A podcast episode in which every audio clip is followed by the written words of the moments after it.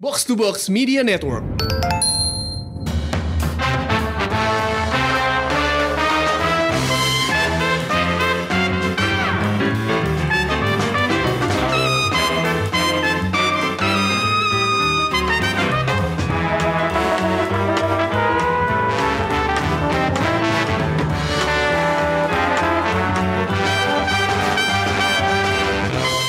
Selamat datang di Showbox Podcast dengan gue Lisa, gue Angga, dan kita punya tamu spesial yang aku bajak hari ini. Selamat datang Mbak Leila Chudori. Selamat apa ya? Selamat mendengar suara Mbak Leila lagi. Ada di gedung yang sama ya kan Mbak, mau nggak ngikutan kita? Ditodong ya. Ditodong begitu saja. Tapi untung gini, hari ini kita akan membicarakan film yang hits. Judulnya Bumi Manusia.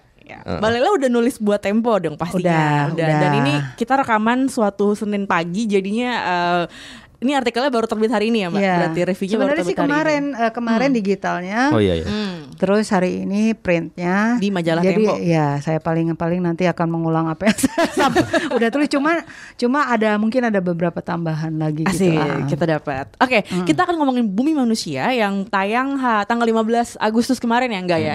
Di Kamis. Ya, itu kayak layarnya banyak banget tuh kalau kita lihat dibanding saudaranya Perburuan. Jadi Falcon Pictures minggu ini mengeluarkan dua film berbarengan. Semuanya diadaptasi dari karya Pram. Yang pertama ada Bumi Manusia yang dibintangi oleh Iqbaal Ramadhan dan ada Inisha Febrianti. Banyak tuh ya, satu geng yang diperkenalkan tahun lalu dan bikin heboh banget tuh media sosial. Dan ada juga film Perburuan yang dibintangi oleh Adipati Dolken dan juga Ayushita. Jadi tapi kita sekarang ini khusus untuk ngomongin Bumi Manusia aja nih. Kebetulan ini yang filmnya paling banyak dapat layar. Ya kemarin kalau ngelihat Perburuan kayaknya lumayan dikit layarnya dibanding Bumi Manusia. Angga sendiri nonton di mana nggak Bumi Manusia nggak? Nonton di Block M Square hari Kamis jam kedua. Ramai nggak? Setengahnya dong. Wih. Hari Kamis jam berapa itu ya? Jam 3 gitu. Ini apa Bumi Manusia? Jam 2 jam 3 gitu. Mbak Leila nonton berapa kali Mbak? Berapa kali? Screening private screening 1, gala premiere 1. Terus saya nonton juga di bioskop. Nonton di regular Mbak? Maksudnya di komersial? Iya. Oke. Gitu. Oke, jadi Mbak kita akan ngebahas film ini, tapi kita dengerin dulu trailernya berikut ini. Tanpa ikatan perkawinan yang sah, kowe orang yang paling diuntungkan dalam kasus kematian Herman Mellema. Kita akan menjadi pribumi pertama dan melawan pengadilan kulit putih. Apakah perbudakan Eropa jauh lebih benar daripada ikatan cinta yang jujur itu? Terus, apakah akan lari dari kami? Tolong bagi masing secara hukum, kalian berdua sudah tidak punya hubungan lagi dengan Annelies. Annelies punya wali di Amsterdam. Saya adalah suami Annelies yang sah di Mahkamah Agama. Itu dia tadi trailer Bumi Manusia yang disutradarai oleh Hanung Bramantyo dan skripnya ditulis oleh Mas Salman Aristo ya. Mas Salman Aristo. Oke, gue nanya Angga dulu nih. Gimana menurut lo film ini? Ada yang lebih senior. Gue nanya Angga dulu. Gimana nih Angga? Kesan pertama sih ternyata nggak seperti yang dituduhkan banyak orang di media sosial, katanya wah ini cuma kisah cinta Minke dan Annelies doang. Ternyata nggak sesimpel itu gitu. Tetap memang ada kisah cintanya, udah jelas sudah ada karena itu kan juga sesuai di novel. Itu juga yang menurut gue juga menarik adalah kisah cinta di sini cuma jadi kendaraan untuk membicarakan hal-hal yang banyak yang lebih serius lagi, kayak soal anti kolonialisme, soal Pram itu kan sebenarnya anti Jawa ya. Jawa dia tuh sebenarnya pernah di satu kali wawancara gitu, dia pernah bilang dia mengkritik keras soal kebudayaan Jawa itu, Jawanisme disebutnya, atau dia bahkan di wawancara itu disebutnya fasisme Jawa gitu. Dan itu kelihatan di film ini gitu. Bukan anti Jawa kali ya. Kritis terhadap kebudayaan Jawa. Terhadap feodalisme dan primordialisme yang banyak di dalam kultur Jawa. Tapi bukan anti Jawa gitu. Karena dia sendiri juga dari Blora kan ya. Jadi Artinya kalau anti kan jadi kayaknya apapun yang Jawa terus jadi salah gitu. Jadi kritis lah dia dan sebetulnya kalau misalnya ada culture lain yang juga seperti itu ya dia akan kritis kira-kira gitu. Sebenarnya itu bisa kita lihat sebenarnya di karakter Minke ya, enggak ya? Kan Minke ini kan selain dia anti kolonial juga, tapi dia juga anti feodalisme juga gitu. Jadi kalau kita baca Bumi Manusia nih kan kita ngelihat betapa dia marah ketika disuruh dodok yang jalan jongkok itu ketika harus ketemu bapaknya sendiri gitu kan. Dia kayak apa nih gue diperlakukan seperti ini, kayak kemarahan itu jelas di bukunya gitu loh. Tapi di sisi lain dia juga marah terhadap hukum kolonial yang mengenakan buku ini gitu loh. Yeah. Ada lagi nggak dari film ini? Itu dulu sementara. Itu maksud gue jadi ya nggak sesuai. Jangan percayalah omongan media sosial yang bilang oh ya film ini cuma kisah cinta doang, enggak segitu juga. Enggak baca juga, kayaknya. Gitu. Yang ngomong gitu enggak baca kayaknya. Atau bacanya salah apa gimana? Mbak Leila gimana Mbak filmnya? Panjang nih kayaknya. Lagi bingung di bagian mana dulu ya. Aduh. Mungkin overview dulu aja kali ya, secara keseluruhan sebelum kita peratain satu-satu nih. Oke, keseluruhan sih waduh. Jadi speechless saya. Suka enggak, Mbak? Ya enggak, itu udah jelas. Ya sama sih, Mbak. Akhirnya gue jujur juga. Sama sih, Mbak. Enggak, karena cuman enggaknya tuh dengan catatan gini sejak awal kita juga seharusnya sudah menyadari bahwa memang mereka sign, jadi para sineas dan produsernya sudah sign on commercial, mereka maunya bikinnya commercial gitu. Sementara saya ketika saya melihat itu diumumkan, saya juga merasa ini sementara kalau Perburuan kali ngambil the other side, the other path gitu ya itu. Nah, persoalannya adalah gini, kita mau komersil kayak atau mau art house, penggarapan tuh tetap menurut saya itu penting untuk menjadi believable. Banyak sekali film komersil yang saya juga suka karena it was believable, meyakinkan kita. Jadi komersial tuh nggak berarti terus ya udah pokoknya gue maunya ininya aku gitu ya. Nah, itu kemudian rada terjawab ketika Hanung menjelaskan banyak hal gitu ya. Waktu saya bilang kenapa kebayanya kelihatan baru banget, kenapa tata artistiknya kelihatan di perumahan Pondok Indah Bintan. Maksudku catnya gitu ya, kelihatan cat Dulux gitu. Terus jadi ya bener sekali. Ini aku belum mau meretelin sih, tapi maksudnya kan pertama kita waktu nonton tuh look-nya dulu kan yang kita lihat gitu, itu yang menyerang mata kita. Jadi the whole look itu kelihatan modern ya.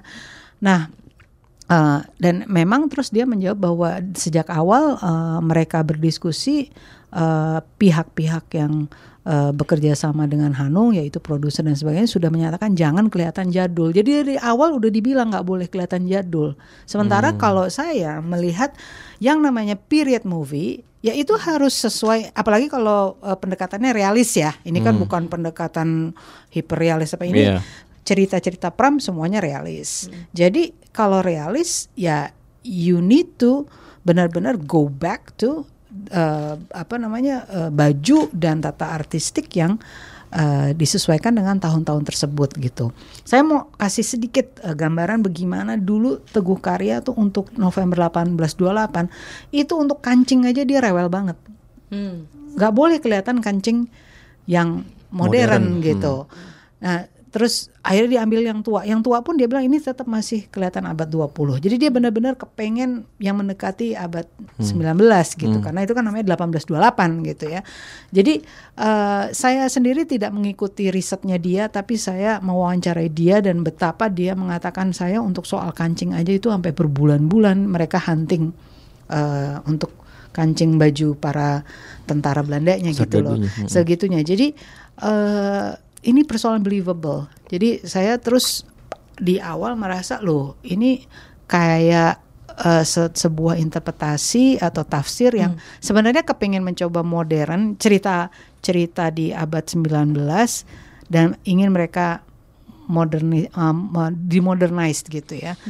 Ya jadi itu salah satu overview saya, tapi sebetulnya banyak lagi hal-hal yang lebih mendalam problemnya di film ini.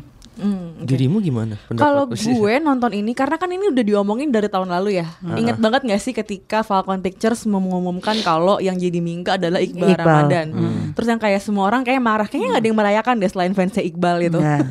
Jadi ketika tahun lalu tuh kayaknya gue masih bekerja di sebuah media lain gitu. Itu ngepost itu tuh yang komen tuh bisa sampai ratusan tuh.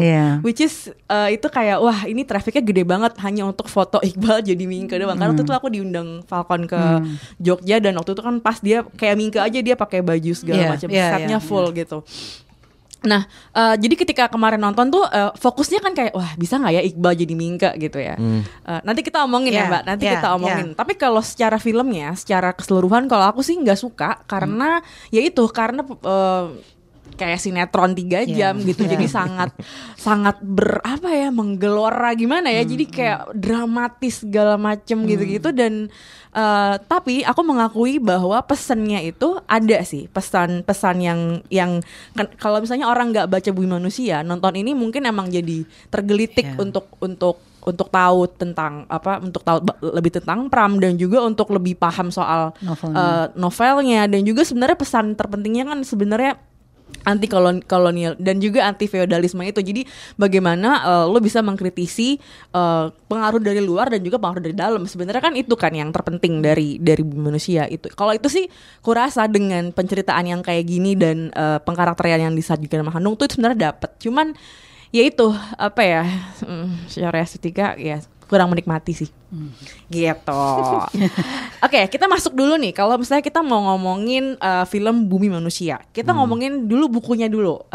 Dulu baca buku Bumi Manusia tuh kira-kira kapan dan pengalamannya gimana? Kalau gue dibaca ini tuh ketika waktu SMP apa SMA gitu. Wah, ya nggak, itu karena bokap jadi dia bilang, kamu kan, gue suka baca buku novel misteri ya pas segala macam gitu kan. Terus dia yang kayak, udah pernah baca buku ini belum sih gitu. Nah, dan dia punya tuh yang edisi Hasta Mitra yang sampulnya putih yang udah lusuh itu.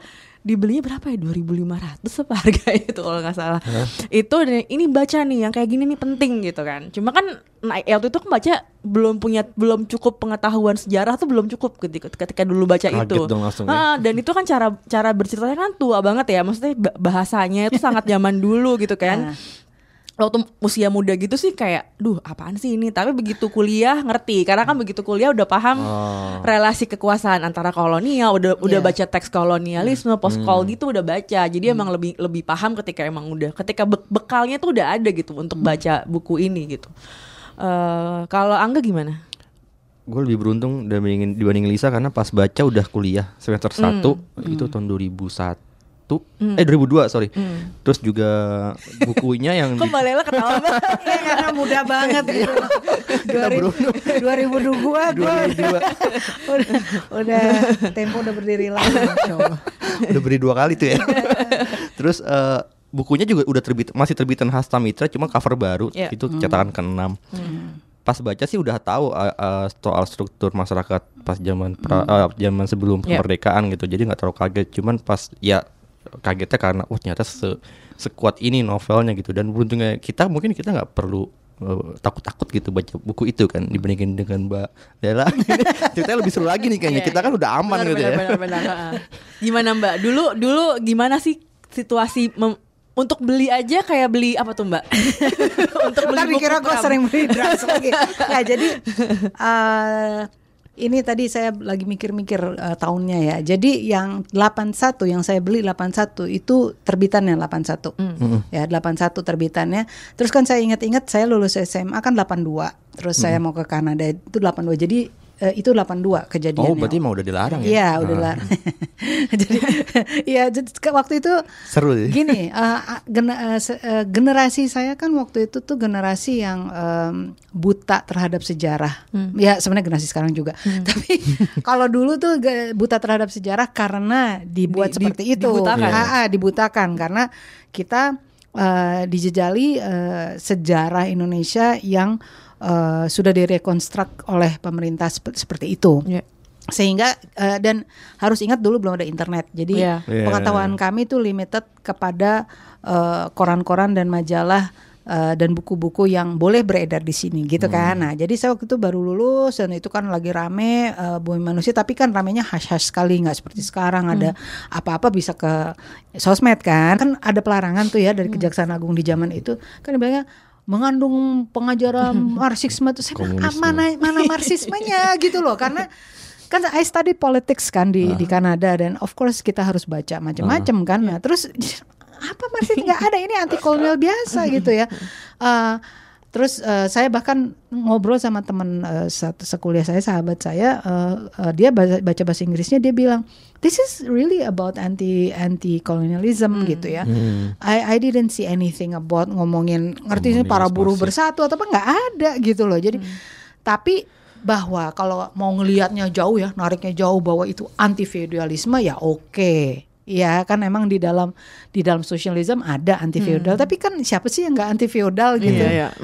Jadi itu lebih, menurut saya sih, menurut banyak orang ya pelarangannya lebih karena orangnya, karena dia kan dari Pulau Buru, dia seorang tapol Pulau Buru, jadi mereka lebih ngeri karena orangnya. Karena gitu. Profil ya. Orangnya, karena sosok orangnya gitu loh. Tapi itu persentuan Mbak Leila dengan Pram pertama kali bukan manusia kan? Setelah Bumi Manusia baru kemudian saya cari yang lain-lain gitu. Perburuan dan sebenarnya bukan Perburuan yang saya baca waktu itu ya, bukan Pasar Malam, terus Perburuan, tapi terus terang waktu pertama kali saya baca Perburuan nggak selesai. It was very difficult, susah buat saya tuh membaca itu. Kemudian baru yang lain-lain. Saya malah senang later on itu kan dia ada Arok Dedes. Harus balik.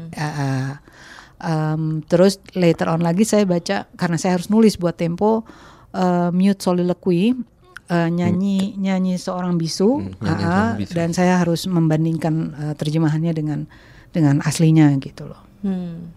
Oke, tapi kalau kita ngomongin soal Bumi Manusia, memang kita nggak bisa lepas ngomongin sosok Minke. Emang Minke ini kan memang dia diciptakan oleh Pram karena dia terinspirasi oleh Tirto. Bapak pers nasional kita, Tirto Adi Suryo ya, yang juga pendiri Sarekat Islam. Nah, ini gimana nih menurut Mbak Leila dan menurut Angga juga gitu ya, penokohan karakter Minke di film Bumi Manusia ya?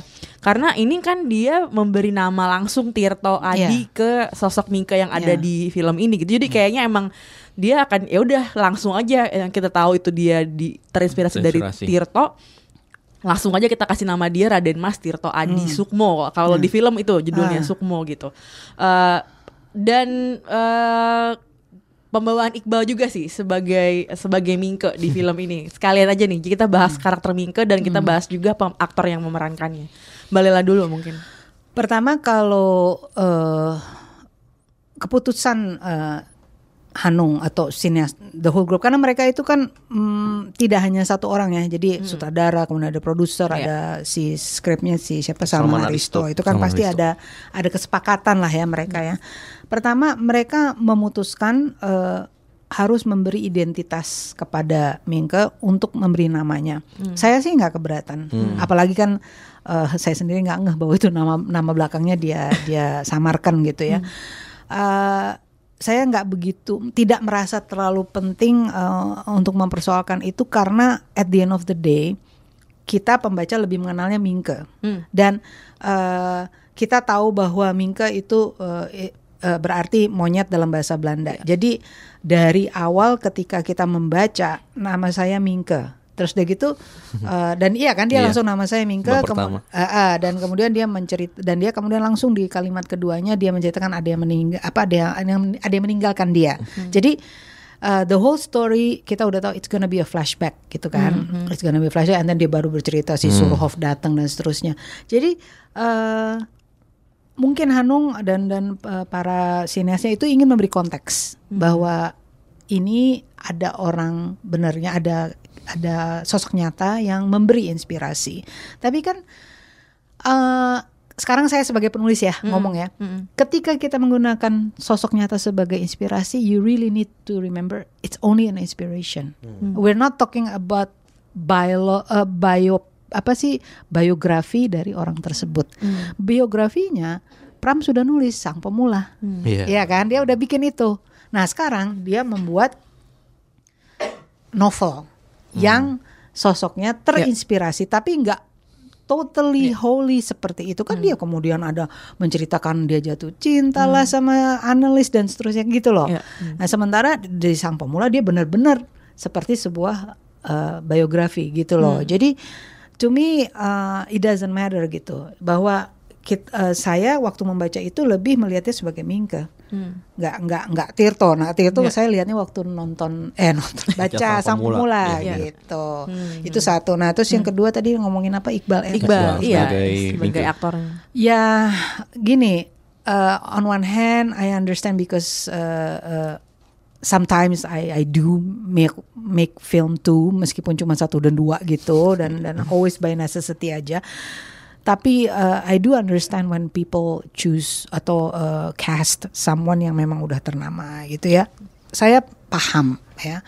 Tetapi pada akhirnya dan tentu ketika orang bereaksi kok Minke atau kok ini atau dan itu kan nggak hanya terhadap Iqbaal aja. Ketika Nicholas Saputra diumumkan menjadi G kan orang ya gitu kan bule gitu kan.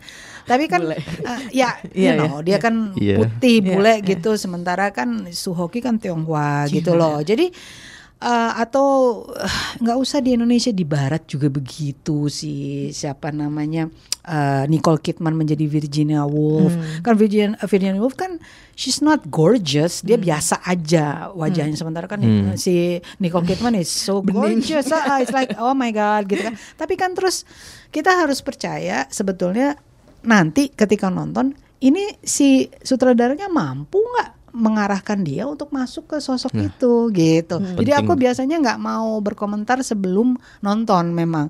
Nah begitu nonton menurut saya memang yang terjadi adalah Iqbaal mencoba memerankan Minke gitu. Ngeri ya. Jadi tidak menjadi Minke. Dia mencoba, dia berupaya dan menurut saya kelihatan upaya dia sekeras-kerasnya karena dia belajar bahasa Belanda. Itu kan nggak gampang loh ya. Dia belajar bahasa Belanda, kemudian dia harus mencoba aksen Jawa dan aksen Jawa tuh kan kelihatan yang fake gitu. Kayak saya kalau lagi mencoba meniru aksen Jawa kelihatan lah itu fake gitu ya.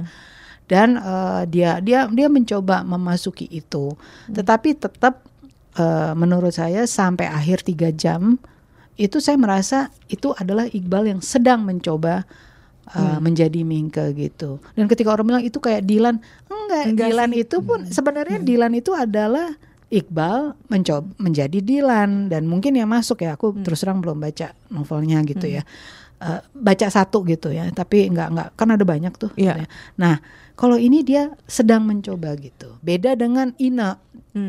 Ina menjadi Inisha. Ina sudah itu menjadi sudah Nyai Ontosoroh. Dia sudah menjadi Nyai Ontosoroh dan dia benar-benar masuk.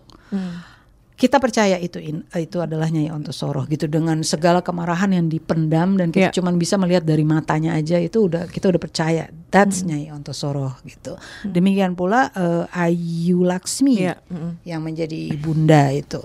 Itu juga meskipun penampilan yang sebentar sekali buat saya itu sorry ya itu still the show. Itu aku ingat terus bahwa oh gila nih keren nih dia gitu.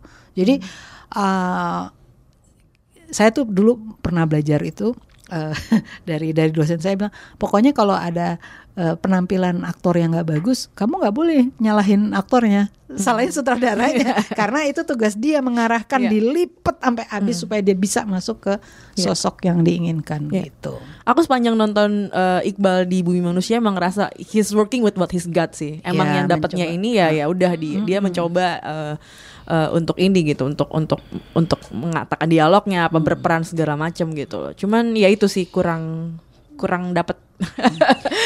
Tapi gini sih ya dari awal aku melihat mereka dari awal memang nggak mau memasukkan gini. Misalnya kalau dari awal kita mau bikin filmnya seperti apa sih kan rata-rata kalau orang yang membaca pasti mengatakan gue waktu bayangin Minke awalnya adalah orang Jawa berkulit gelap, iya kan benar-benar Jawa kulit gelap gitu. Jawa dan punya kekerasan hatinya pun terpancar dari wajah kan gitu ya kira-kira ininya. Everybody has their own imagination tapi satu hal yang selalu sama saya tanya adalah lo ngebayangin Minke kayak apa? Yaitu Jawa yang berkulit gelap yang punya ketetapan hati yang terpancar dari wajahnya kan gitu. Nah, Sekarang kita melihat nih, ini urban anak Jakarta, iya kan, or Australia, dia sekarang di Australia, yeah. Yang iya kan, terus yeah. di lo desek-desekin yeah. ke raganya si Minke, mm-hmm. gitu. I know they tried hard yeah. ya, yeah. tapi ya susah kalau menurut saya. Betul. Gimana enggak? Kalau bener sih, kalau menurut Mbak Leila dan Lisa, ini kayak menurut aku sih, ini kayak nasib nggak baik untuk para aktor seperti Iqbaal dan Dian misalnya, karena dia udah pernah memerankan satu karakter yang sangat disukai publik dan memang bagus mainnya, kayak Iqbaal mungkin juga cocok banget untuk jadi Dilan, atau Dian dulu sempat jadi cinta dan kuat banget karakternya, jadi ketika dia main di karakter yang lain kayak Iqbaal sekarang main di karakter Minke yang dari segi latar belakang usia sebenarnya nggak jauh. Beda kan dengan Dilan gitu kan, jadi orang membandingkan. Dan sialnya di sini adalah dia juga harus memerankan karakter pria yang jatuh cinta pada karakter perempuan gitu kan, yang usia juga sama dengan karakter si Vanessa Priscilia di film Dilan, si Milea gitu. Jadi orang keburu udah mindsetnya adalah langsung menyamakan, sudah mengkotakkan. Dan aku sih sangat setuju dengan pendapatnya Mbak Leila soal si Iqbaal ini baru berupaya untuk menjadi Minke, karena kita dalam beberapa adegan melihat omongan si Iqbaal tuh kerasa Jakartanya gitu. Kayak gitunya tuh, kayak gitunya. Jawanya enggak dapat sih kalau di Jawanya enggak dapat. Iya, dengan segala aksennya kita tetap enggak teryakinkan gitu loh, bahwa dia adalah dia kan sebenarnya priai kan. Iya. Priai. Dia kan enggak terasa gitu. Dan emang sih kesalahan terbesar, bukan kesalahan ya, mungkin tanggung jawab terbesar untuk mengarahkannya ini yang harusnya kita pertanyakan ke Hanung gitu. Kenapa Minke akhirnya jadi seperti ini gitu kan? Buat gue sih kurang maksimal si Iqbaal menjadi tuh kan, gue sama nyebutnya Dilan kan, Iqbaal menjadi Minke gitu. Nggak boleh kita nyebut dia Dilan di situ, nggak fair buat Iqbaal. Nggak fair buat Iqbaal. Tapi kerasa sih, karena kan kalau tadi Mbak Leila bilang apa sih yang kalian pikirkan tentang Minke, ya itu sih kalau aku yang Jawa, yang mungkin dari yang paling ininya adalah kalau aku body language-nya sih Mbak, karena ngebayangin kalau dia orang Jawa, terus Jawa dia halus loh. Jawa halus, oke. dia priai, ya dia Raden Mas, tapi kan at the same time dia itu di bawah kelasnya tuh kelas pribumi gitu. Yeah. Jadi ketika kan itu adegan pertama kan ada si Suurhof, terus ada dibawa ke rumahnya Annelies segala macam. Aku tuh kurang merasakan kalau baca bukunya itu tuh ketakutannya kan, dia takut sekali gitu loh. Itu bener-bener yang kayak wah ini sih hidup mati nih gue ke rumah ke rumah seorang orang Eropa, Belanda. Anak Indo gitu.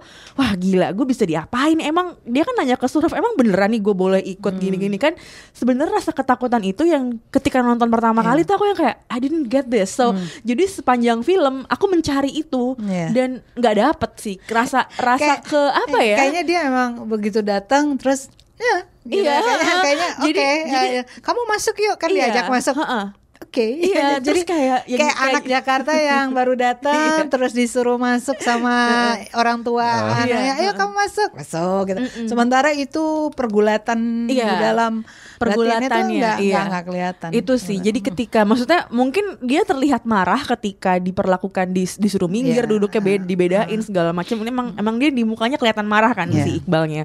Cuman enggak dapet sih menurut aku kayak yang itu nggak nyampe aja kesan yang ketika aku baca bukunya kan ini harusnya adegannya menyeramkan buat Minke gitu, itu tuh kurang gitu. Jadi sepanjang film jadi ke bawah udah ke bawah ya udah sih, dia marah aja gitu, marah terhadap hidup, marah terhadap keadaan, marah terhadap kolonial.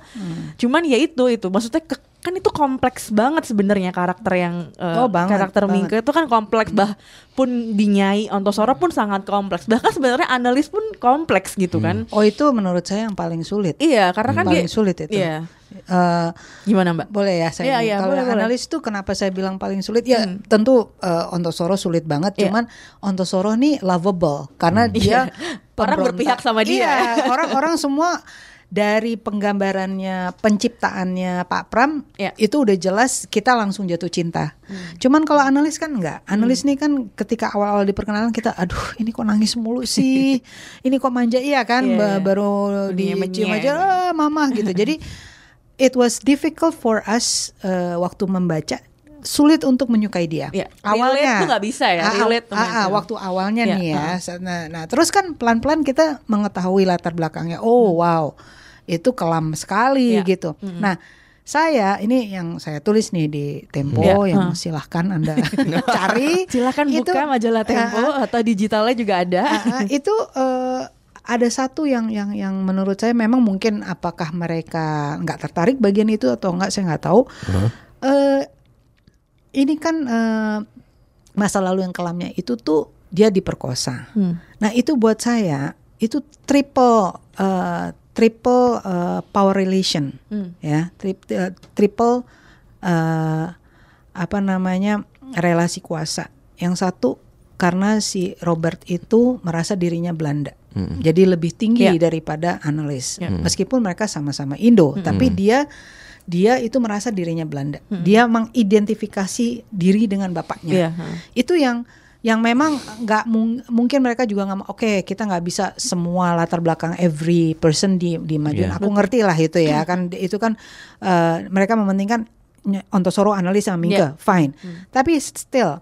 Ini tiga ini penting bahwa dia merasa diri Belanda, jadi itu udah power relation yang pertama. Yang kedua dia lelaki, yang ini perempuan. Yang ketiga dia kakak. Jadi it's three.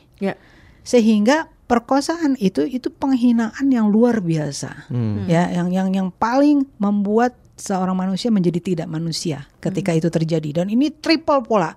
Gua Belanda, gua kakak lo, dan gua lelaki, gitu loh. Nah itu nggak sama sekali. Itu pokoknya terjadi ada adegan perkosaan, udah that's it. Jadi persoalan penghinaan si kakak ini nih nggak keluar, ya nggak sama sekali tidak tampil.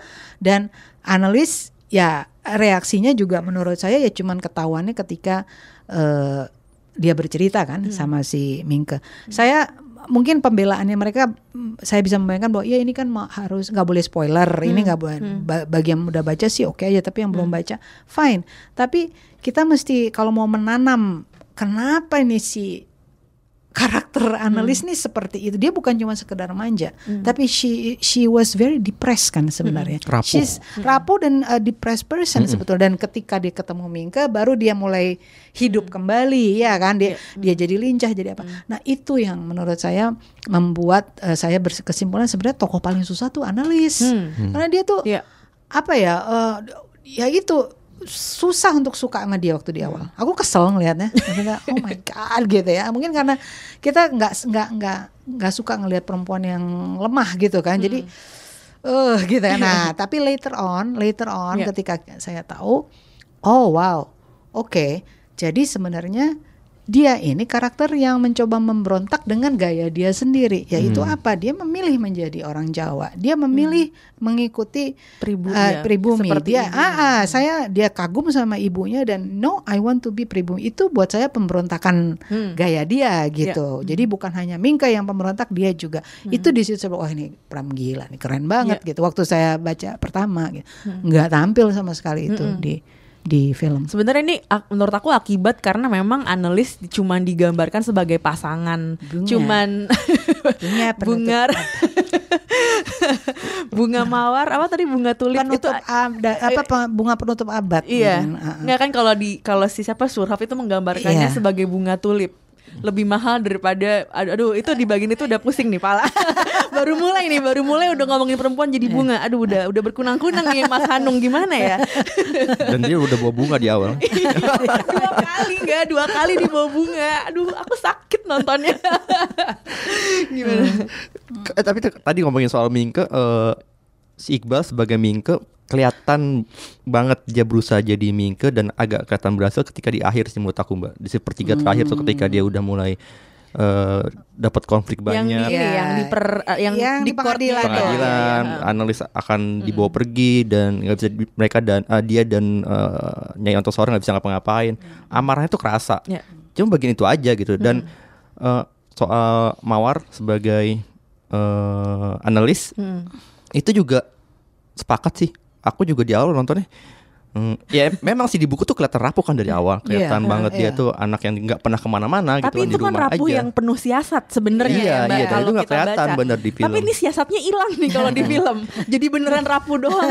Gue sebagai perempuan nontonnya dan di pertengahan sampai ke menjelang akhir kita cuma bisa ngeliat Annelies yang depresi, yang agak depresi, rapuh aja gitu. Yang aku sayangkan juga dari skripnya sedikit adalah soal ketika ada bolongnya nih, ketika Dr. Martinet bisa tahu dari mana Mawar itu, Annelies itu udah pernah berhubungan seks sebelumnya dengan selain dengan si Minke gitu. Logika ininya ya. Itu aku nggak nangkep tuh di situ di mana. Jadi apakah aku skip nontonnya, ada yang aku skip atau mungkin memang ada bolongnya di situ. Jadi kerasa memang nggak utuh nih penggambaran karakternya si Annelies di sini film ini gitu. Oke, kalau yang lain ada yang mau diberi catatan nggak misalnya? Kalau tadi kan Mbak Leila udah ngasih catatan ke Ina sebagai Nyai Ontosoroh dan Ayu Laksmi sebagai bunda. Ina cakep banget actingnya. Bunda ya. Kalau yang lain ada ini nggak sih misalnya dari yang main jadi Jan atau yang jadi Darsam, Mas Wani Darmawan, Darsam ya lucu, itu. Lucu. Ya saya nggak begitu paham aksen Madura sesekali pernah dengar ya, tapi to me Darsam ini kan sebenarnya sosok penting ya, gitu ya, penting. Jadi ya buat saya ya I wish mereka memberi sedikit porsi yang lebih apa ya, saya nggak mau bilang lebih matang tapi lebih banyak, lebih gerang lagi gitu. Karena Wani itu aktor yang bagus sekali. Iya. Dia he's a very good actor and a very good dancer ya. Jadi cuman ya gitu kan mereka emang harus memilih ya. Itu kan karakter di dalam Bumi Manusia kan ada 22, lebih dari 22 ya, 23 kan gitu ya. Jadi and they're trying to put everybody, ada si Abah, ada si ya kan, ada yang pelacurnya, ada semua dapat gitu ya, semuanya dapat. Itu semua masuk. Saya ini juga kaget juga bahwa wah ternyata mereka cover semua gitu. Ya. Persis semua ada gitu. Jadi yang lain tuh assembly ya, lebih assembly gitu. Tapi ya tetap utama saya tuh Ina sama Ayu Ayu Laksmi. Yeah. Makanya saya judul tulisan saya Kisah Dua Ibu. Oh. Mantap.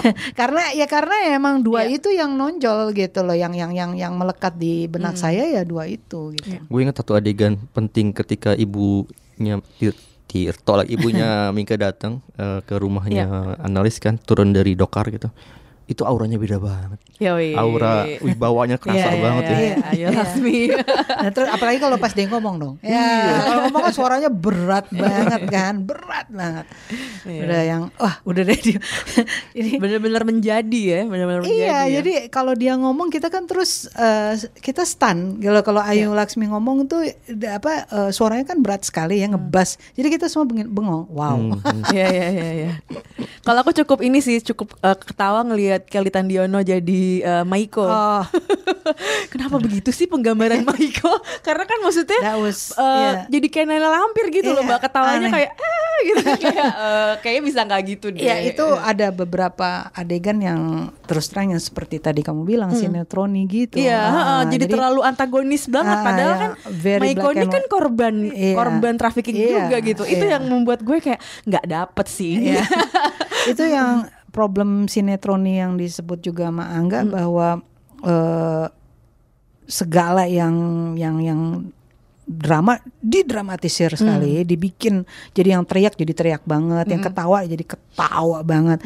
Kemudian ditambah lagi in every 10 or 15 minutes kali ya ada musik gitu ya yang tidak kayak nggak percaya bahwa dialognya kuat atau mungkin nggak percaya sama adegannya. I don't know. Mestinya sebenarnya banyak loh adegan-adegan yang sama sekali nggak usah pakai musik tuh udah anggun gitu loh. Jadi saya aduh ini tambah lagi musik. Gitu. Terutama ketika Nyai Ontosoroh ngomong itu tuh coba sekali-sekali pakai ini gitu ya, pakai eksperimen gitu ya. Hanung gak usah pakai musik sama sekali, berani nggak? Kemunculan percaya Nyai Ontosoroh pertama kalinya aja kan ada musiknya. Apa? Kemunculan Nyai Ontosoroh pertama kali menyapa Minke dan di ruang makan itu ada musik ya kan, musik pelan gitu. Iya itu. Walaupun waktu itu gamelan tetap ke Bogiro, jadi gue yang kayak iya sesuai dengan bukunya waktu pelantikan si bapaknya. Iya, tapi yang lain-lainnya kan bahkan ngobrol aja mereka ada musik gitu. Jadi it's wall to wall gitu. And the reason why saya juga nonton lagi di bioskop karena saya pengen tahu musiknya kan, supaya pengen tahu musik akhirnya itu. Mbak Lela nonton sebelum musiknya jadi. Sebelumnya musiknya jadi. Udah tapi belum selesai 70. Nah kemudian saya nonton lagi gitu. Saya nonton lagi karena saya mau tahu gimana. Ternyata ya waduh ini yang di bioskop pun ya, artinya yang hasil akhir itu wall to wall sekali. Betul.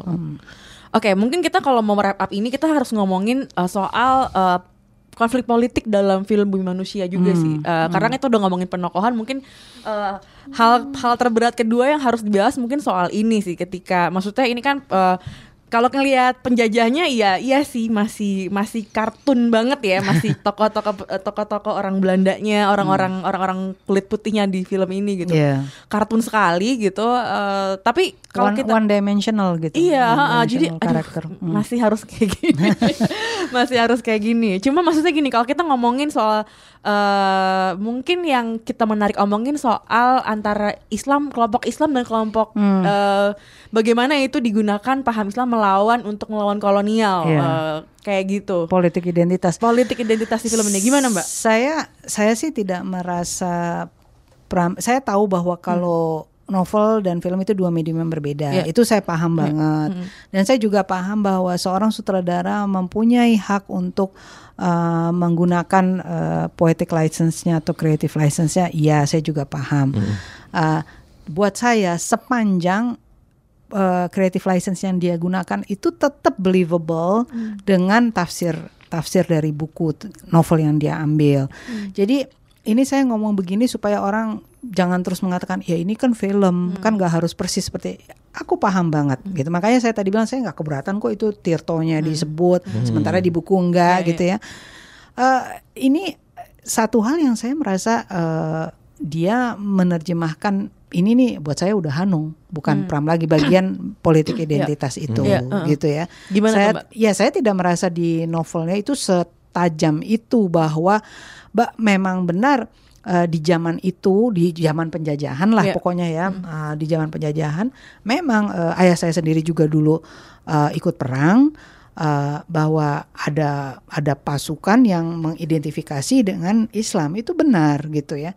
Tapi di dalam karena ini mengambil dari novel itu Pak Pram itu tuh benar-benar menggunakan pemikiran anti feodal, anti kolonialisme gitu ya. Jadi dia saya sih merasa dia bukan penulis yang menggunakan politik identitas gitu loh. Nah, sama Hanung kemudian dikembangkan gitu kan di bagian-bagian yang ada pamflet, ada apa gitu ya. Bagian itu menurut saya sampai cari lagi di novelnya nih di mana sih ada bagian seperti ini. Tapi terus saya pikir oke, dia memang bebas. Cuman saya merasa kayaknya Pak Pram nggak begini deh, gitu. Terus kami juga mendiskusikan dengan beberapa kawan yang memang pembaca Pram yang lebih istilahnya lebih avid gitu ya. Kalau saya kan baca hanya ada kan orang yang udah bacanya sampai habis gitu. Itu sih. Dan itu emang nggak kelihatan di karya-karya Pram lainnya ya. Soal politik identitas. Menurut lo gimana nggak soal politik identitas di Bumi Manusia? Jujur karena gue pas nonton kemarin itu gue udah lupa kisah aslinya di buku, jadi aku nerima-nerima aja. Cuman memang kita sebelum rekaman diskusi sebentar soal politik identitas tadi di film ini. Memang aku sepakat, langsung aku mikir emang hampir semua film bukan hampir sih, banyak banget film Hanung yang memang menyuarakan soal isu-isu seperti ini gitu kan. Dan di film-film itu ya memang pas kayak hijab misalnya, atau kayak ya sang pencerah itu udah di biopik gitu kan. Selebihnya kayak tanda tanya dan segala macam. Di film ini mungkin bener kata Mbak Lela, dia menggunakan kreativitas dia untuk mengembangkan skenario-nya ini gitu. Termasuk Mas Salman Aristo juga. Tapi kalau aku nyambungin soal politik, yang kalau aku paling menarik ketika nonton film ini adalah ketika dia menggunakan bahasa untuk membedakan kedudukan gitu loh. Kedudukan sosial. Jadi jarang kita dalam 10 tahun terakhir atau mungkin 15 tahun terakhir pasca reformasi jarang film-film dengan latar waktu seperti ini gitu kan, latar sejarah seperti ini yang memuat dialog-dialog seperti kamu pakai bahasa Jawa aja, kamu kan cocoknya, kamu kan kelas pribumi gitu. Jadi penggunaan bahasa dalam dialog yang menekankan bahwa pada zaman itu ada segregasi sosial gitu. Memang itu menarik banget itu menarik. Di film itu, ini gitu. Itu bagus. Bagian itu saya akui itu another positive point ya, masalah ini soal Ina dan Ayu, bahwa memang setiap kali kalau ada orang Melayu pribumi yang berbahasa Belanda, terus si orang Belandanya akan mengatakan pakai bahasa. Kita mengalami kayak gitu ternyata Nah itu kayak menurut aku sih untuk target penonton film Bumi Manusia yang kalangan milenial, bahkan bukan di setelah milenial gitu kan, itu perlu banget gitu karena mungkin mereka juga siapa tahu mereka belum tahu kita pernah mengalami hal seperti ini zaman dulu gitu. Sementara mereka kan ngomong bahasa Inggris Indonesia langsung campur-campur aja gitu kan. Dengan bebas gitu kan. Kalau dulu tuh berbahasa yang asing tuh punya konsekuensinya itu yang mungkin harus diketahui gitu. Ada catatan lagi dari Angga atau Mbak Lala tentang satu sih gue yang ganjel nih, tapi ini kelihatan banget. Ya itu tadi kita ngomongin Mbak ya soal lighting, soal props segala macam, lighting dan kenapa ya looknya terlalu mencolok gitu, terlalu mencolok. Dan ada satu adegan di gazebo di samping danau itu kelihatan catnya itu kayak baru dicat, kayak ada bekas nggak rapi cat gitu. Itu kayak gitu. Lagi di resort mana gitu kan? Iya loh, kayak resort. Tapi bener kan, gue nggak salah lihat kan ya? Enggak. Oh, sayang banget gitu. Pertama adegan pertama ketemu Nyai Ontosoroh dan ada gerbangnya kelihatan itu catnya. Makanya tadi saya bilang kayak cat dulu yang bagus. Kemudian bajunya kelihatan sekali baru disetrika dan seterusnya. Tapi itu juga saya sudah tanyakan sama mereka, teman-teman saya juga udah tanyakan, memang mereka memilih begitu. Mereka maunya begitu. Jadi sudah dengan penuh kesadaran mereka ingin look yang yang mewah, yang looks, beautiful, ya. yang bersinar, yang fantastis gitu ya. Jadi bukan look yang kita bayangkan gitu. Yang kita membayangkannya ya kan paling nggak sedikit harus sudah kusam dong gitu. Biarpun itu rumah yang bagus ya, tapi kan come on, it's not a new house gitu. Terus baju juga, aduh itu sampai pada bilang itu kelihatan banget itu desainer siapa atau ngerti nggak batiknya dan seterusnya. Ya itu udah pilihan mereka dengan segala, mestinya ya mereka berarti sudah tahu akan ada konsekuensi. Kita semua pada ribut gitu. Bukan soal, harusnya mereka sudah siap ya Mbak. Iya mestinya. Jadi bukan soal casting aja, tapi soal looknya gitu. Iya. Mbak Leila ada catatan lagi untuk film Bumi Manusia sebelum kita tutup? Gini, saya pengen fair juga. Saya juga sudah menyampaikan beberapa kali ya. Ini terlepas semua kritik kita ya. Kayaknya saya nggak terlalu sadis kan ternyata. Ya manis, cukup manis lah gue. Saya ingin tetap mengakui dan harus diakui bahwa karena kita semua mengalami orde baru di mana tidak mudah untuk membaca buku-buku tertentu, ada yang dilarang, ada yang bebas ya. Tapi banyak sekali buku-buku yang baru bisa kita baca setelah reformasi. Dan betapa para penulisnya, bukan hanya Pram tapi juga penulis-penulis kiri yang lain mengalami siksaan dan pemenjaraan tanpa pengadilan dan seterusnya itu ya. Bahwa sekarang karya ini difilmkan. Ya. What a time to be alive ya. Dua lagi sekaligus. Dan tanpa gangguan gitu. Artinya nggak ada yang ribut, nggak ada yang apa gitu. Buat saya itu perlu di celebrate ya. Bahwa di celebrate-nya adalah artinya karya Pram sekarang sudah bisa difilmkan dan artinya itu juga seharusnya membuka kemungkinan bahwa karya-karya lain yang juga dianggap kiri atau bisa apa dipilih. Itu juga mestinya nggak apa-apa gitu. Karena ini ironis karena sebelum ini diangkat di bioskop ada hanya beberapa hari yang sebelumnya kan ada sweeping tuh di sweeping buku Razia. Di Makassar. Nah iya kan aneh gitu loh. Buat saya ini ada buku yang begitu terkenal dan udah diangkat jadi film sementara itu ada razia gitu loh. Jadi seharusnya seluruh orang Indonesia tahu, look ini udah ada film seperti ini nggak masalah gitu. Tidak membuat orang jadi kenapa gitu. Bahkan kita malah jadi ngeritik pembuatan penggarapannya, bukan mengeritik bahwa ini di film tapi mengeritik penggarapannya gitu loh. Jadi itu yang ingin saya ingatkan bahwa ini perlu kita sambut. Disambutnya bahwa dengan segala kritik kita terhadap what's going on di reformasi ini, paling tidak, hey, ini ada loh film yang dulu dilarang sekarang udah yang sekarang difilmkan. Gitu. Konteks waktunya ya. Dan berhasil ini loh, berhasil membuat orang untuk mau baca bukunya kayak gue nih. Habis nonton, ya baca lagi. Saya sebelumnya baca lagi Perburuan karena saya takut lupa ya waktu dulu. Habis jadi saya baca lagi gitu. Kalau Bumi Manusia saya buka lagi waktu udah nonton. Iya, saya juga. Emang ada iya. Gue buka dari rak buku terus gue baca kan sampai habis, terus nggak lama anak gue ini nanya, ayah itu buku apa kok sobek-sobek ya, udah pada lepas halamannya gitu, saking lamanya. Sekarang udah dijual lagi, dicetak ulang segala macam gitu ya. Dan buku dengan cover yang berbeda. Oke, itu aja. Terima kasih sudah dengerin Showbox di episode kali ini. Kita bakal bahas Perburuan nggak? Nonton dulu. Gue udah nonton. Abis ini layarnya dikit banget nih. Iya. Mbak Lela sudah rekomend Perburuan. Oke. Terima kasih sudah dengerin. Makasih Mbak Lela udah hadir di studio kita. Thank you banget. Bye semua. Bye-bye. Bye.